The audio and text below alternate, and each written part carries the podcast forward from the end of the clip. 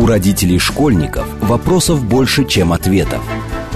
Помочь разобраться в их проблемах берутся эксперты онлайн-издания об образовании «Мел». Радиошкола «Большой разговор». Программа предназначена для лиц старше 16 лет. Добрый день, в эфире Радиошкола. Это совместный проект радиостанции «Говорит Москва», интернет-издание образования и воспитания детей «Мел». У микрофона сегодня я, Надя Попудогла, главный редактор «Мела». А в гостях у меня Тамара Вознесенская, первый заместитель декана факультета компьютерных наук, академический руководитель программы двух дипломов Высшей школы экономики Лондонского университета «Прикладной анализ данных». Добрый день, Тамара. Добрый день. И обсудим мы сегодня то, что волнует очень многих родителей а, – ну, младшие э, родители младших школьников, может быть, э, могут слушать не так внимательно, а вот те, кто постарше уж точно. Поговорим об IT, о том, как учиться IT-наукам, как вообще выбрать, что тебя интересует в IT. А, и, собственно, как можно здесь вообще выбирать профессию, то есть о профориентации, об IT, и не только об этом, наверное. Но начну я как раз с такого самого емкого вопроса, то, что я даже немножко уже проговорила перед эфиром, но это было без записи. А сейчас, э, э, мне кажется, э, каждый второй родитель считает, что мир будущего, ну, по крайней мере, мы так дали понять, что мир будущего – это абсолютнейший мир высоких технологий, и поэтому, когда мы думаем о том, каким мы хотим будущее для своего ребенка, а мы хотим, естественно, защищенным, чтобы он нашел работу, чтобы у него была не просто работа, а чтобы он занимался тем, что он любит, ему нравится и так далее, мы говорим, вот иди в IT, это перспективно. Что такое иди в IT? Есть, можно ли вообще так говорить? Ну, родители имеют право говорить э, по-разному, и то, что сейчас э, э, мир переживает бум цифровизации, бум IT-технологий, вообще что такое IT? Это Information Technologies – изначально. А, то, что сейчас, если посмотреть по рынку труда, то э, порядка 500 миллионов, э, порядка 500 тысяч э, или от 500 тысяч до 1 миллиона нехватка IT-кадров, и эта нехватка будет только расти.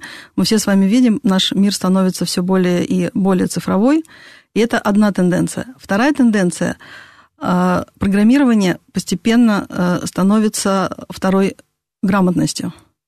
То есть если лет 20-30 тому назад э, те, кто работал за компьютером, это были э, определенные профессии, определенные люди, то сейчас у нас компьютер везде. Сейчас не, невозможно работать ни продавцом, ни кассиром, поэтому я думаю, лет через 10-20 уже э, никого не удивишь умением программировать. И тут я могу сказать, что вот Высшая школа экономики э, в каком-то смысле впереди планеты всей. Э, наш факультет организовал такой межфакультетский проект, который называется Data Culture.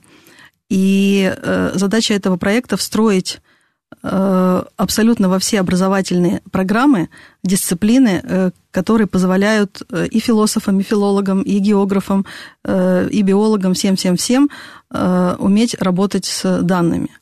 Следующая задача – это дать всем навыки программирования, ну, как минимум, на таком высокоуровневом и сейчас очень популярном языке программирования, как Python, или по-русски его часто называют Python. Поэтому тут, э, выбирая профессию будущего, на самом деле, э, несмотря на то, что IT очень популярно и действительно э, востребовано, и действительно денежно, если родители думают с той точки зрения, что вот дать ребенку такую профессию, по которой он может всегда заработать. Но нужно не забывать, что все-таки первичен интерес ребенка. Некоторое время назад, вот до, до, до того, как научились секвенировать геном, наблюдался некий, ну, может быть, Э, не то чтобы э, спад, но, э, по крайней мере, биология была... Такая наука второго порядка. Второго порядка. Ну, по, по крайней мере, если, если, если, если ребенок интересовался биологией, а родитель думал, вот да, хорошо, это замечательный интерес, но сможет ли он зарабатывать, было не очень понятно, да или нет. Не секрет, что после развала Советского Союза в конце 90-х очень многие специальности, где много чего было делать в науке, и непонятно было, вот где устроиться работать. Кроме этого, уезжали э, за рубеж. Сейчас, после того, как э, э, ученые научились расшифровывать человеческий геном, да, как сделали машинку для секвенирования, наблюдается бум биоинформатики. Это я все веду к тому, что очень много смежных э, программ, очень много э, междисциплинарных. И поэтому, например, э, можно вполне сочетать э, интерес в биологии, умение э, программировать, знание математики и, и получить достаточно перспективную специальность. Мир IT действительно очень велик, и э, можно работать от э, то, что всем, наверное, э, более понятно программиста, да, то есть э, то, что называется... Да, это программист тоже стал очень такой растянутой профессией.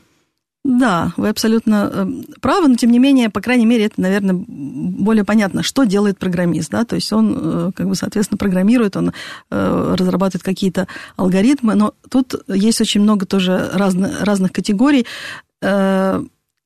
не нужно пытаться в школе э, заранее решить, вот я вижу себя там-то в такой-то э, должности. Пока вы закончите университет, специальности поменяются, э, типы управления поменяются.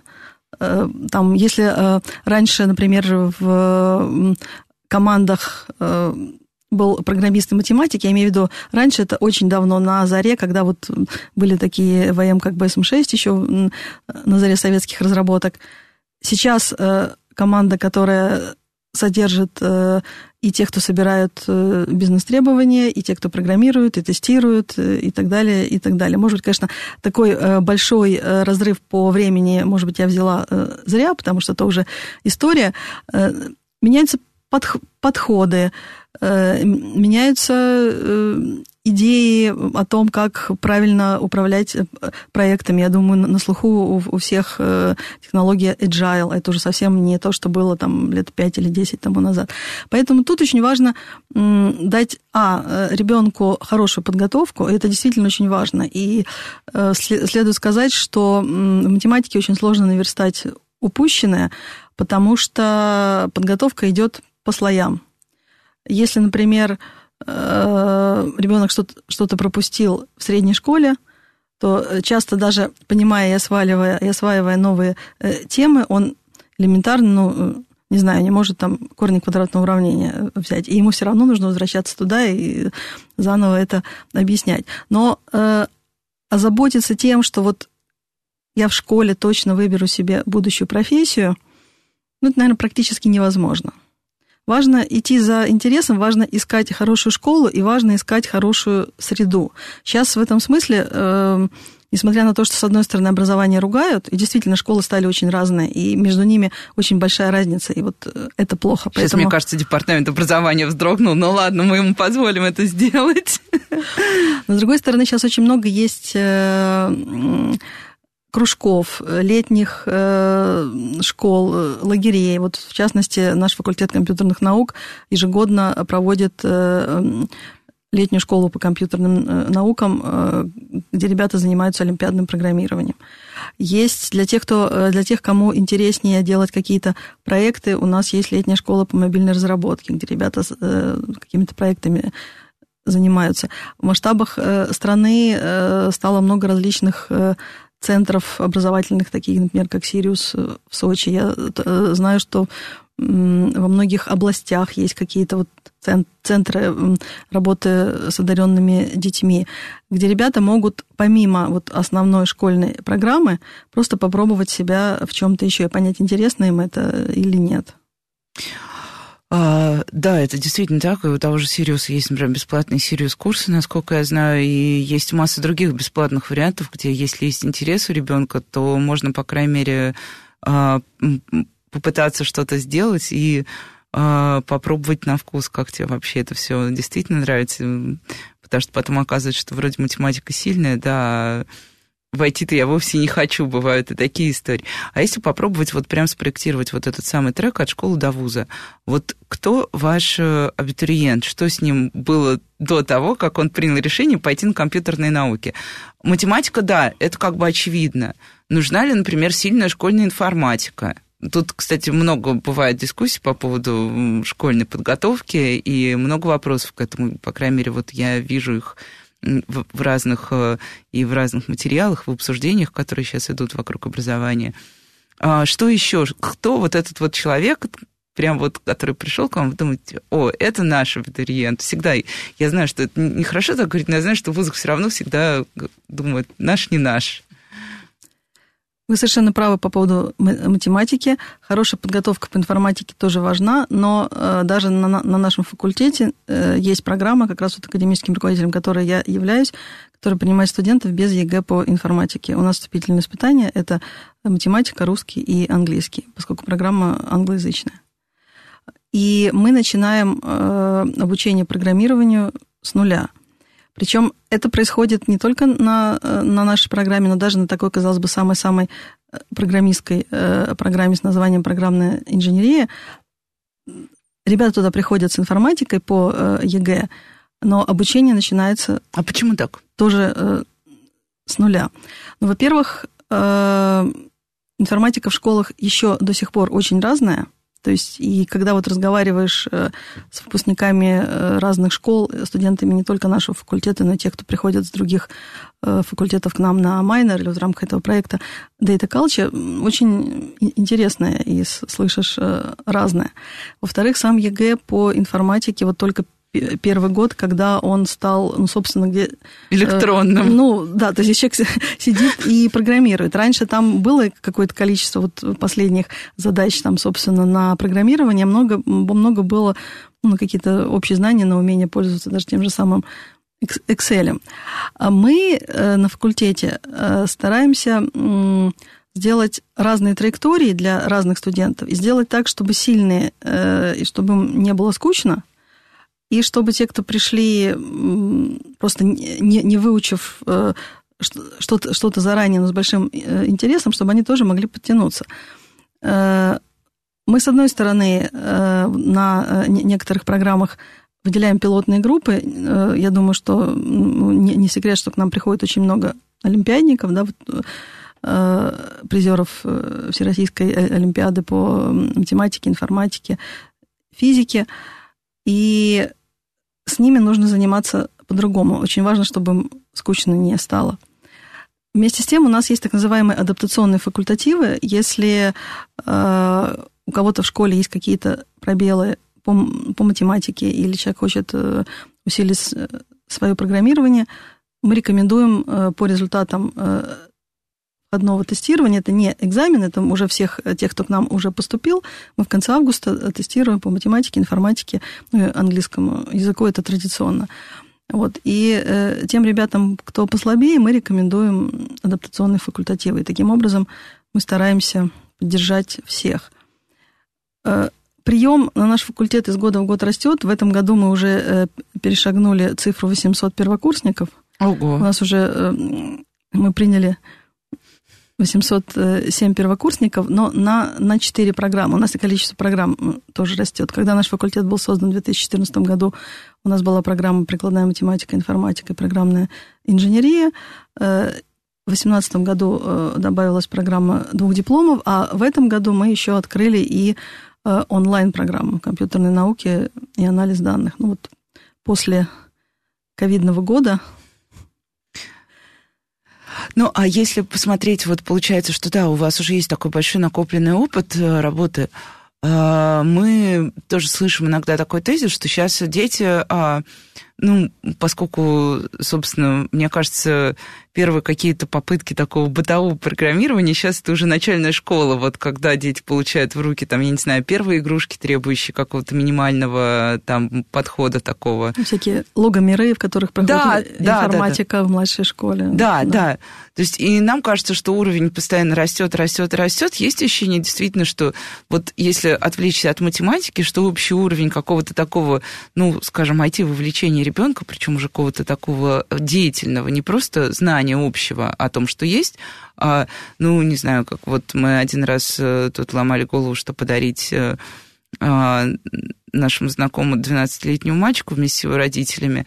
И долго пытались понять, пытались, пытались, потом поняли, что нужно ему просто подарить новый компьютер, потому что ему нужен значительно мощнее компьютер для всех его, причем совершенно не игровых надобностей, а вот для его увлеченности тем, что он там сейчас создает какие-то сайты, пишет какие-то алгоритмы, пытается сам делать какие-то приложения, вот что, собственно, ничего другого ему не нужно. А, Или все-таки в целом дети примерно идут на одном уровне, ну, с учетом, да, того, что у вас есть, конечно, погрешность на олимпиадников, которые всегда держат, мне кажется, в голове. Все, Олимпиада, вышка, все сделано. Ну, очень такой широкий спектр затронули. Безусловно, из года в год уровень вовлеченности э, и людей, и детей э, растет, это всем очевидно. Э, что касается IT, программирования, информатики, мне кажется, что за исключением вот специализированных школ, все-таки тут еще есть над чем работать. И во многом вот очень сильные ребята приходят либо из таких школ, э, либо э, те, кто где-то этим занимался еще дополнительно. Вот, ну, профессионально занимался. Ну, вот дополнительно все эти летние школы, да, да, да. там какие-то. Э, сейчас очень много предлагает онлайн обучение, несмотря на то, что многие родители его ругают вот по итогам ковидного года, но там, думаю, основная проблема была в том, что сложно было всем школам сразу резко, резко перестроиться. Но, тем не менее, есть очень много разных э, курсов, э, и э, наш факультет в этом тоже принимает активное участие. И сейчас ребенку проще даже самому тем, тому, кто, кому это интересно, открыть какой-нибудь курс, его пройти. Безусловно, это не, не панацея, это не то, в каком направлении нужно развиваться, потому что э, я считаю, что для школьников гораздо важнее среда. И вот э, есть такое, такая метафора из, э, известного советского э, педагога-новатора Шаталова, эффект э, огуречного рассола. И вот очень важно найти для ребенка правильную школу, правильный коллектив, хорошую среду, и тогда вот ровно как э, когда свежий огурец попадает э, в бочку, ему просто некуда деваться. Он тоже э, станет соленым. И это действительно очень важно. Тут просто я как-то слышала спор вот нескольких родителей, и было высказано одно мнение, что да ладно, какая разница, вы там выбираете школу такую-сякую, все равно потом всем нужно взять репетитора и подготовить к ЕГЭ.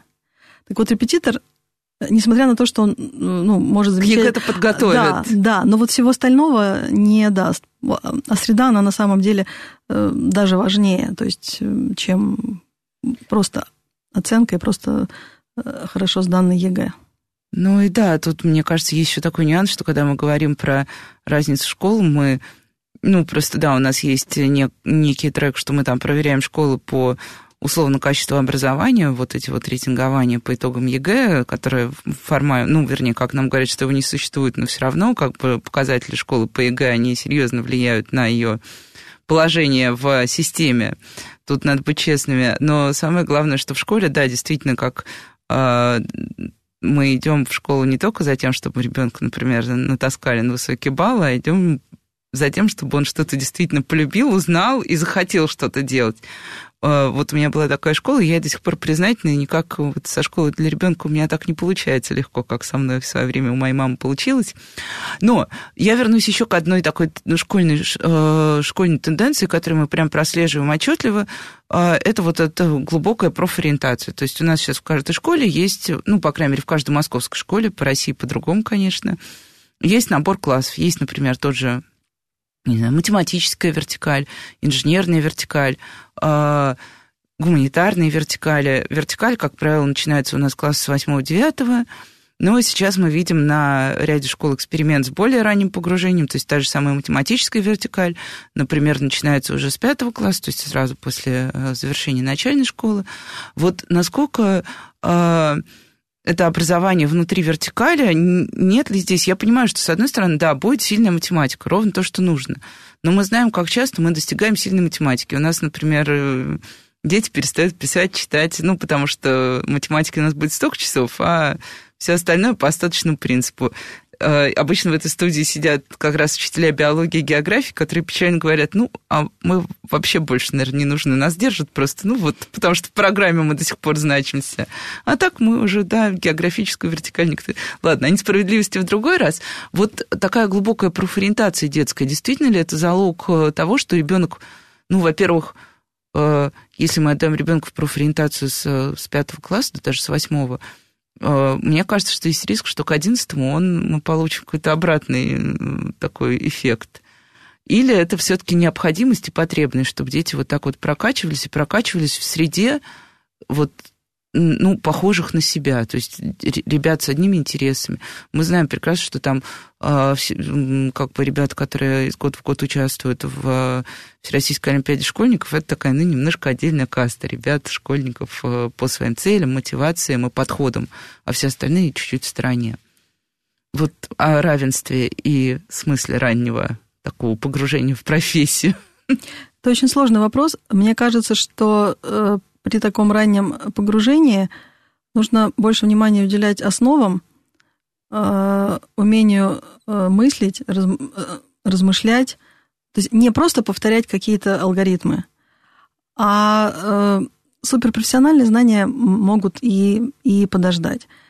Тут то, что ситуация тут несимметричная, но тут есть и даже несмотря на то, что сейчас там очень важно IT, и там просто больше потребностей в профессиях, у нас еще есть советское наследие. Э, какие специализированные школы были в советское время? Математические школы и, и языковые. И языковые.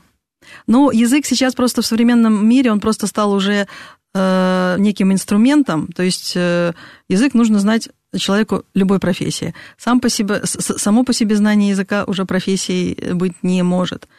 Э, да, есть, э, ну, понятно, э, есть преподаватели языка, но они, как, как правило, все равно занимаются чем-то еще. Вот, поэтому тут вопрос еще в том, что осталась хорошая система физмат-школ, хорошо выстроенная, и, и, понятно, ее гораздо легче поддерживать. Но развиваются и другие направления. Есть в многих хороших школах химбио, есть э, различные гуманитарные э, классы, есть э, соцэконом, то есть мат-эконом, то есть есть ну, то есть как раз те всевозможные, всевозможные предметные истории сочетания, да. да. Но э, математику по-хорошему вот в определенном объеме важно знать всем, да, вспомним Ломоносова. Математика уж тем полезна, что ум в порядок приводит. И потом совсем не обязательно всем как бы связывать свою будущую профессию, но на структурированные мозги очень хорошо э, ложатся любые знания. Поэтому тут, конечно, польза в этом есть. Другое дело, что эм, программа должна быть сбалансированной, чтобы, например, если ребенок учится в физмат-школе, а потом решил поступать в мединститут, он вдруг не обнаружил э, в, что в 11 классе... Биологию он потерял, что и биологию химию. химию он потерял, да. Поэтому тут, конечно, везде важно соблюдать э, баланс. Но с точки зрения той среды, э, очень важно найти такую школу, чтобы она была хорошая с точки зрения среды. То есть если это же идет не только от детей, от родителей, идет изначально от администрации. Когда работают э, небезразличные люди, они, соответственно, заботятся о своих детях, о будущих выпускниках, они для них начинают э, придумывать э, различные классы, кружки, выезды, они толкают их ходить на олимпиады всевозможные невозможно стать олимпиадником в 11 классе. Этим нужно начать ну, заниматься это, да, там, с начальной школы, с 5 7 ну, да. там...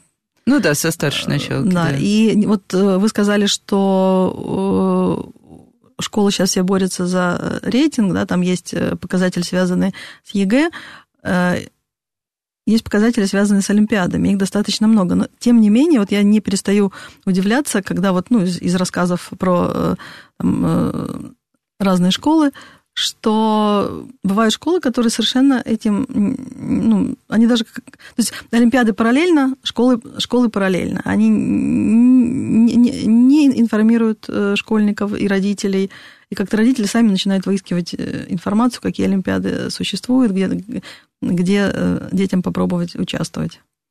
Ну и сейчас мы прервемся на короткие новости, и сразу после этого продолжим разговор о том, как нашим детям выбирать профессии, чему и как учиться. С вами Радиошкола. У родителей школьников вопросов больше, чем ответов. Помочь разобраться в их проблемах берутся эксперты онлайн-издания об образовании «Мел». Радиошкола «Большой разговор». Добрый день, в эфире снова радиошкола. Это совместный проект радиостанции «Говорит Москва. Интернет-издание об образовании и воспитании детей МЕЛ». У микрофона сегодня я, Надя Попудогла, главный редактор МЕЛа, а в гостях у меня Тамара Вознесенская, первый заместитель декана факультета компьютерных наук и академический руководитель программы двух дипломов Высшей школы экономики Лондонского университета «Прикладной анализ данных». Добрый день еще раз, Тамара. Добрый день, добрый день еще раз. И если вы пропустили первую половину, то мы говорили вообще о том, как многообразен мир IT, и стали говорить о том, как, собственно, учиться чему тем детям, которые хотят так или иначе работать, вернее, как получить вузовское образование в этой сфере. А, действительно нужна сильная математика, какие нам нужны и важны школы. И я подумала еще тоже, немножко продолжим разговор о школах. А, было мне кажется, да, совершенно точно было, это было исследование Высшей школы экономики как раз, о, о таком, о гендерной дискриминации как раз на стадии школы, которая происходит с девочками и мальчиками. Причем даже не в том виде, в котором мы, а, ну, как в быту привыкли это описывать, девочка у нас гуманитарий, а мальчик он математик, а на уровне именно того, как учителя работают с учениками в классе. То есть, что э, девочкам, например, э, чаще ставят высокую оценку за работу низшего качества, то есть требования к девочкам ниже, или что мальчиков чаще вызывают э, отвечать на сложные задания, а девочек вызывают как раз на всякую простоту. Вот тоже, если посмотреть на статистику ваших, наверное, и абитуриентов, и студентов, по-прежнему там доминанта мальчиков, или все-таки мы как-то выравниваемся? К сожалению, по-прежнему доминанта мальчиков. Причем, что интересно, вот э, мы на, на факультете э, каждый год проводим такое мероприятие э, под названием IT-девичник для студенток. И, кстати, мы очень рады видеть там и школьниц в том числе. Следите за нашими объявлениями и приходите. И вот могу вам цифры привести. Значит, на данный момент у нас на факультете работает 18% женщин, в 2018 году их было 11%, то есть уже как бы количество растет. Среди студентов э, женщин 27%, в 2018 году было 20%. Угу. Но вот на одном из наших IT-девичников, э, когда у нас были вот э, выступающие моего поколения, чуть постарше, чуть помоложе, мы вдруг обнаружили, что в конце 90-х я, например, училась на ВМК, я, конечно, точные цифры не знаю, но так по ощущениям, мне кажется, у нас девочек было ну, если меньше, то не намного, но может быть 40 на 60, а есть ощущение, что даже и 50 на, на 50. И казалось бы, что с развитием общества, если там роли в семье, они идут в сторону равенства, феминизации, эмансипации, а тут почему-то такой э, провал. Это вопрос социологам, что было вот в конце 90-х, начале 2000-х. Мы надеемся, что сейчас тенденция опять будет э, в пользу выравнивания. А Мы жалуются стараемся... девочки на что-то, вот на школьное прошлое, вот это вот? Э, я училась на историческом факультете, мне нечем похвастаться, но я помню, что на втором курсе у нас был замечательный профессор, который, у него был девиз «Женщина историком быть не может». И когда-то, когда я уже защитила диссертацию, мы уже очень мило общались, я ему напомнила об этом, он сказал, ну, это первичный отсев, те, кто остаются, могут. Но меня это вот до сих пор, сколько лет прошло, я помню вот это все. Не жалуются. Наши преподаватели корректны. Мне кажется, это, конечно, ну, сложно оценить, это опять-таки вопрос к социологам, а, вот там, что думают люди того или иного поколения той или иной профессии, но вот таких явных каких-то перекосов мы не наблюдаем. Ну, теперь отвлечемся, да, от девочек-абитуриентов и немножко так в будущее. Вот э, у вас уже есть как бы студенты, которые, которые заканчивают э, программу. А вы как-то следите за тем, вот просто, ну, мне кажется, что это вообще этим занимается, конечно, любой вуз и любая программа, куда они идут дальше, чем они будут заниматься, э, есть ли какая-то статистика, где они все-таки работают, куда они уходят, в коммерческие компании, э, какие они там позиции занимают? Ну, я думаю, что я буду говорить шире, чем только про мою э, программу, поскольку программа у нас молодая. Мы открылись в 2018 году, и в этом году наш первый четвертый курс. Хотя э, некоторые ребята уже работают, и тут, кстати, э, немножко в сторону уйду. Э, одна из проблем студентов, которые учатся по IT, они слишком рано начинают все работать. Это не, не, не буду говорить, что это там обязательно плохо, это уже данность, но мы, конечно, стараемся э, вовлекать их э, в какие-то проекты, э, э, организовывать э, различные стипендии, чтобы, чтобы поддерживать талантливых студентов, чтобы они могли э, развиваться, а не как бы, работать э, вынуждена. Вот. Если говорить о факультете в, э, в целом, ну, э, у нас на данный момент 4 э, бакалаврские и 8 магистрских программ. То есть всего 12, 3 из них онлайн. Программы разные, и работают, соответственно, их выпускники в разных местах. То есть это и крупные IT-компании – и разработчики, аналитики, э, специалисты по э, data science, сейчас так называемым наукам о данных. Часть ребят э, идет в науку. Наши выпускники поступают в хорошие аспирантуры западные в том числе. Мы рады с удовольствием видеть наших выпускников у себя, то есть и в лабораториях, и среди наших преподавателей, и у нас есть выпускники нашего факультета, которые остаются у нас. Мы вот в этом году мы организовали э, даже такую специальную поддержку в виде доплаты вот тем выпускникам, которые остались работать у нас. Э, мы э, очень радуемся и приветствуем, когда наши выпускники идут в науку. У нас на факультете 13 научных лабораторий, и они, э, каждая из них имеет э, ставки стажеров-исследователей для студентов. Таким образом, э, студенты, ну, с третьего-четвертого курса точно, иногда и со второго, могут уже во время учебы попробовать себя в науке. Ну, кто-то останется в нашей лаборатории, кто-то пойдет дальше – Э, у нас, если говорить о магистратуре, есть э, смежные программы. У нас есть программа анализ данных в биологии и медицине, там, соответственно, развивается э, биоинформатика. У нас есть совместная со Сбером программа финансовой технологии и анализ данных. Но не только, ну, то есть, как бы многие выпускники этой программы работают в Сбере, в других банках, но не, не только они. Наши ребята едут э, за рубеж продолжать э, учебу, вот кто-то в аспирантуре, кто-то в магистратуре, просто работать. У нас э, вот есть, я когда приезжала еще до ковида в командировку в Лондон вот по этой программе, мы там сделали встречи выпускников, кто, значит, работает в Лондоне и в Англии. Поэтому ну, спектр тут очень широкий. И по э, типам позиций, соответственно, кто-то разработчик. А еще не сказала, э, часть ребят любит свои стартапы открывать. Исторически так получается, что э, больше, наверное, э, выпускники программной инженерии. Но не только и не обязательно они. Ну, Поэтому это достаточно мы, логично, да. да.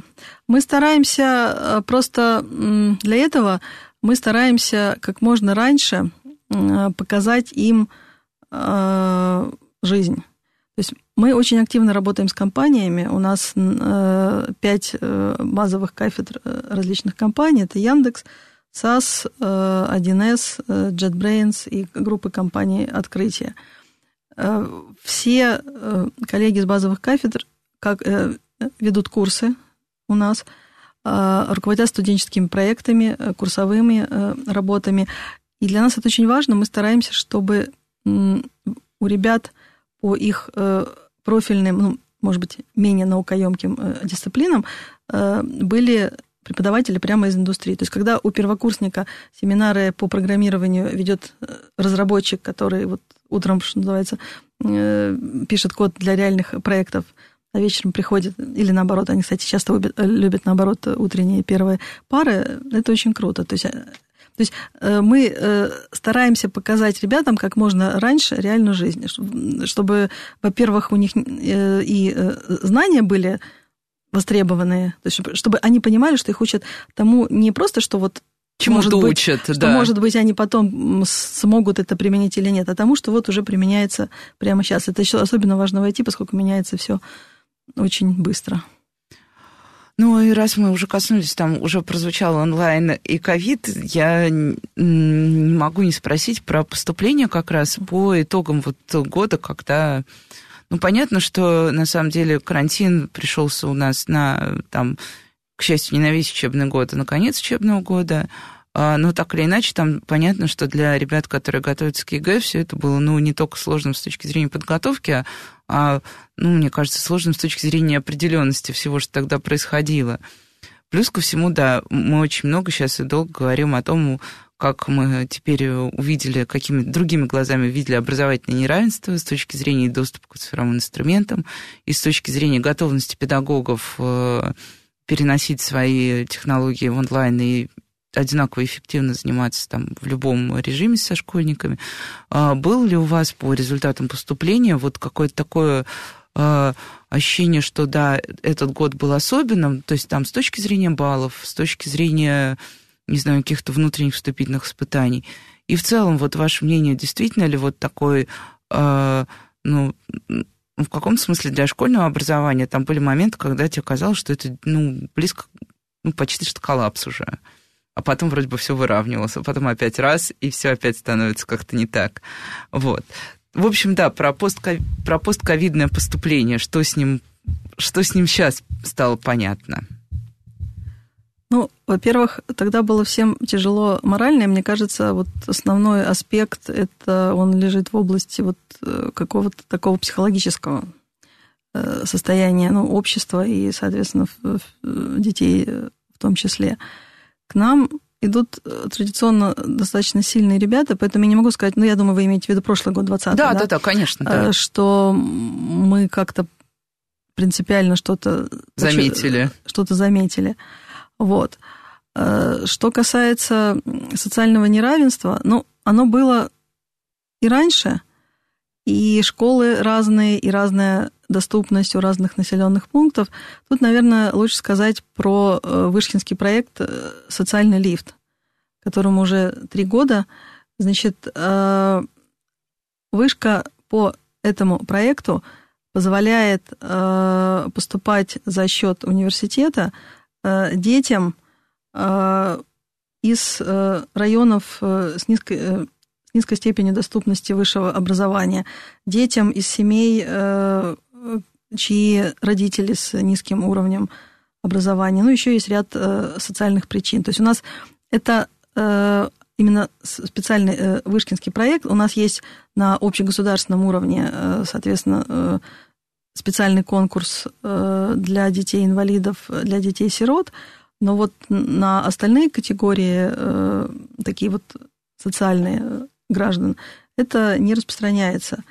И вот Вышка придумала собственный проект «Социальный э, лифт», и вот э, в этом году 95 человек э, по этому проекту поступило на разные программы Вышки. И мне кажется, что вот вузам нужно думать в этом направлении. Ну, понятно, вузы не могут как-то изменить да, вуз не неравенство изменить, школ, но, да, да, да, но можно да, дать да. какие-то дополнительные возможности, да. принимая это неравенство как все-таки, к сожалению, часть нашей жизни.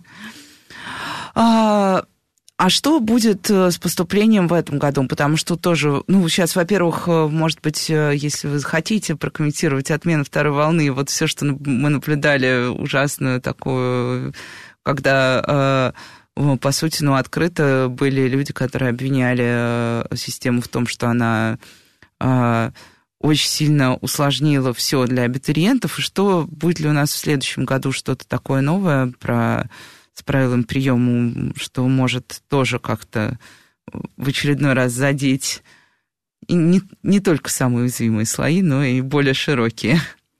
Ну, во-первых, э, правила приема и все параметры приема это э, новые программы, э, какие-то изменения в существующих программах ЕГЭ, минимальные баллы и так далее, все вузы должны будут выложить 1 ноября. Поэтому окончательно на все это можно посмотреть 1 ноября. Э, э, с, точки зрения правил, которые общие для всех вузов, которые не от вуза а от зависят, системы зависят. а которые задаются министерством, если ничего какого-то, если какой-то, какой-то неожиданной новости до 1 ноября не поступит, то все остается так, как было в этом году. Что касается второй волны, на самом деле, сама вторая волна, она просуществовала не так долго. Это, если не ошибаюсь, наверное, 15 или 14 год. До этого была волна одна, но там были э, списки рекомендованных. Но э, у вышки есть на все вот эти э, колебания свой ответ. У вышки есть зеленая волна. Что такое зеленая волна? И как раз именно благодаря зеленой волне мы в этом году не оказались. Не оказались, да, мы ничего не, не почувствовали. Что такое зеленая волна? Это э, гарантия со стороны университета поступления – то есть еще до того, как, э, собственно, все э, принесли э, раньше свои оригиналы, а с прошлого года, когда появилась, ну, сначала вынужденная необходимость, а теперь и дали возможность подавать документы онлайн, это согласие на зачисление. Это как бы аналог оригинала аттестата, который был раньше. Еще до того, как сыграет, собственно, конкурс, ну, когда будет видно, кто все-таки к нам пришел, наш университет объявляет бал зеленой волны. Мы это делаем по результатам обзвонов. То есть у нас вот э, такая тяжелая пора, конец э, июля, когда мы обзваниваем наших абитуриентов по, по, по спискам и пытаемся определить их реальные намерения. И на этом основании каждая программа делает прогноз. Угу.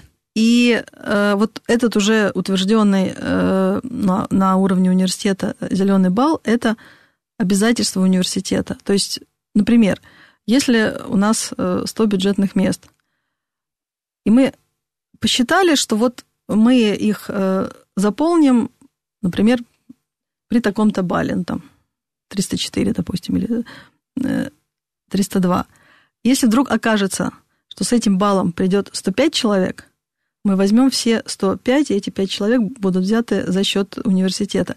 И таким образом э, абитуриенту не, не нужно волноваться. Если он увидел, что его балл равен или ниже, ой, извините, равен или выше балла зеленой волны, он уже абсолютно уверен, уже, что да. он поступил. И вот все вот эти вещи его не касаются. Поэтому мы э, эту проблему решаем так. У нас зеленая волна была и, и, и раньше. То есть какие бы разные э, схемы Э, централизованные не были, наш ответ зеленая волна.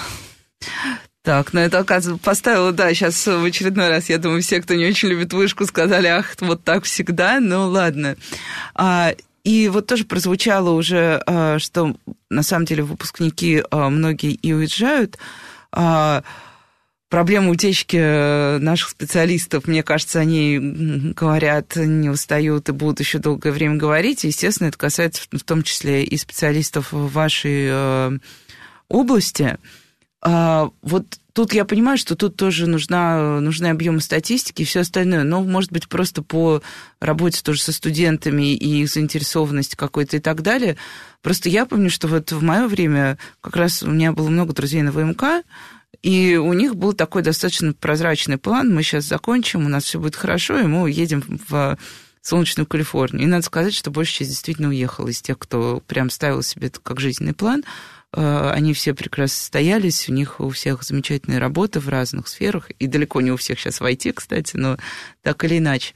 Вот есть ли такое какое-то ощущение у того, что по-прежнему остается мечта об уехать, Просто мне казалось, что за последнее время наша компания, по крайней мере, в сфере IT, дали столько возможностей здесь своим а, тем, кто хочет там работать, и тоже, опять же, не только айтишникам, но и массе других специалистов, что вот этот триггер такой, здесь плохо, там хорошо, он немножко был снят, и студенты ищут работу именно ну, здесь и сейчас.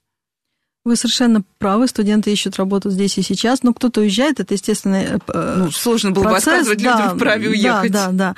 Но очень многие э, наши выпускники работают в наших компаниях, а вот что касается отъезда, даже есть, могу как бы сказать, такой момент. У нас сейчас у студентов больше возможностей, чем было когда-либо ран, ранее во время учебы съездить куда-то по обмену.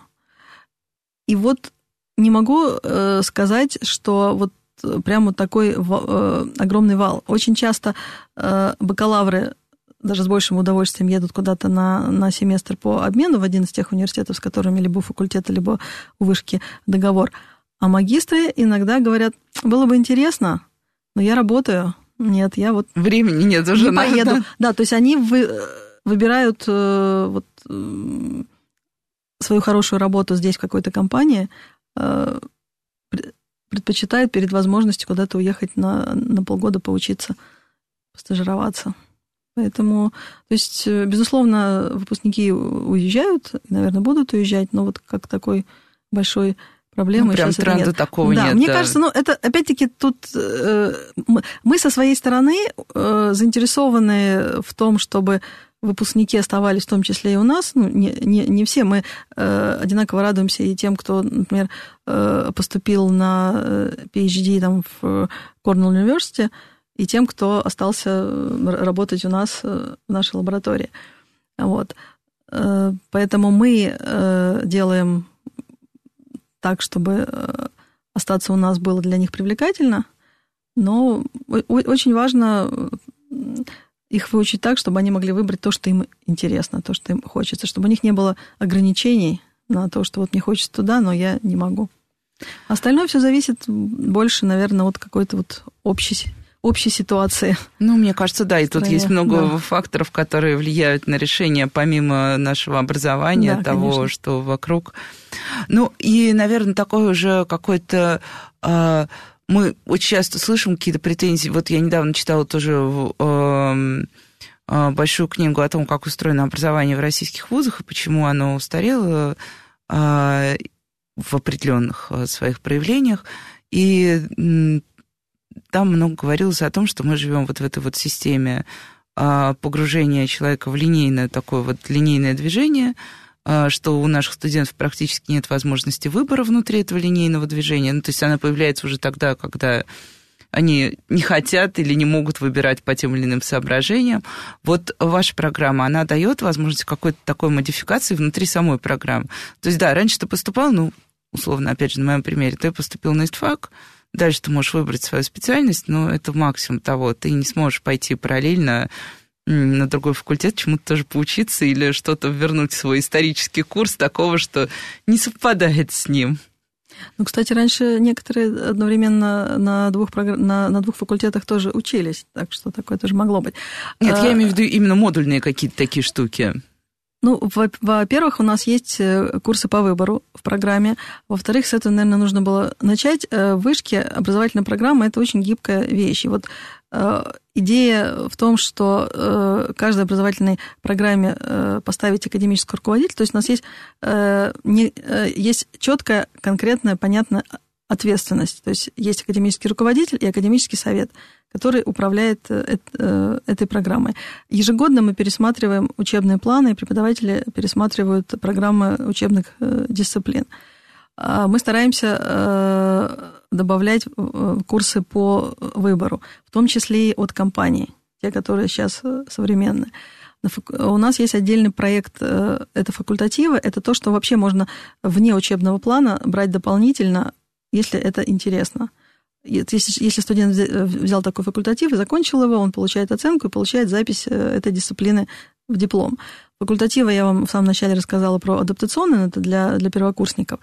А так факультативы делятся вот основные на два типа. Это либо какие-то более углубленные темы, например, там доп. главы теории вероятности, доп. главы э, дискретной математики, для тех, кто хочет э, куда-то глубже в теорию пойти.